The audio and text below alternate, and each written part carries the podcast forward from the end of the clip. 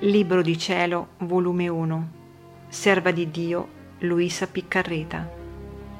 Capitolo 24. Sappi che mai permetterò che ti tentino sopra le tue forze.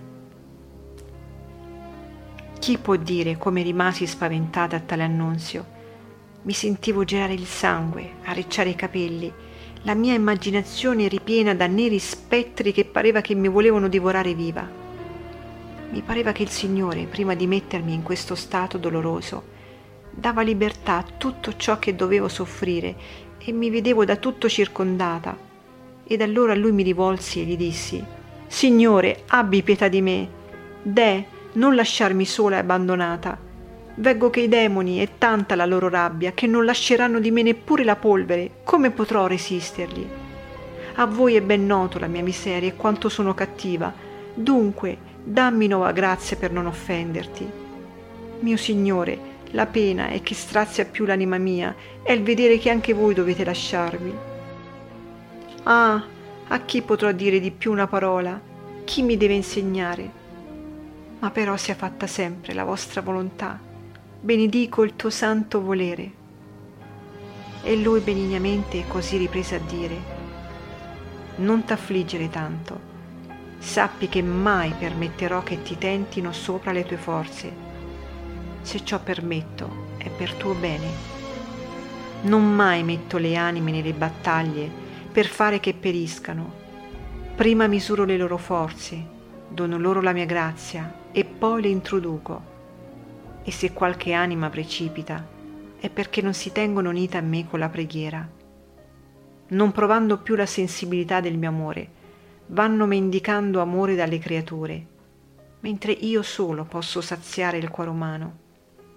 Non si lasciano guidare dalla via sicura dell'obbedienza, credendo più al giudizio proprio che a chi li guida invece mia.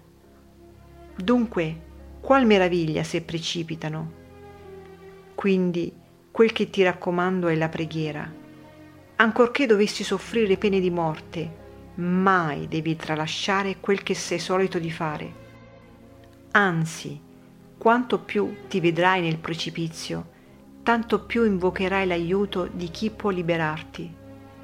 Di più, voglio che ti metti ciecamente nelle mani del confessore, senza esaminare quel che ti viene detto.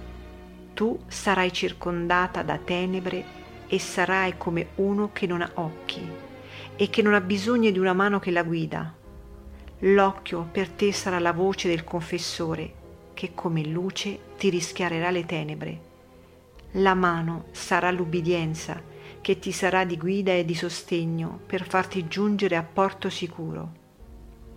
L'ultima cosa che ti raccomando è il coraggio. Voglio che con intrepidezza entri nella battaglia la cosa che fa più temere un esercito nemico è il vedere il coraggio, la fortezza, il modo con cui disfidano i più pericolosi combattimenti senza nulla temere. Così sono i demoni. Nulla più temono che un'anima coraggiosa, tutta appoggiata a me, che con anima forte va in mezzo a loro non per essere ferita, ma con risoluzione di ferirli e di sterminarli. I demoni restano spaventati, atterriti e vorrebbero fuggire, ma non possono, perché legati dalla mia volontà, e sono costrette a starvi per lor maggior tormento. Dunque, non temere di loro, che niente possono farti senza il mio volere. E poi, quando ti vedrò che non puoi più resistere e starai per venir meno, se tu mi sarai fedele, subito verrò e metterò tutti in fuga e ti darò grazia e fortezza. Coraggio dunque, coraggio.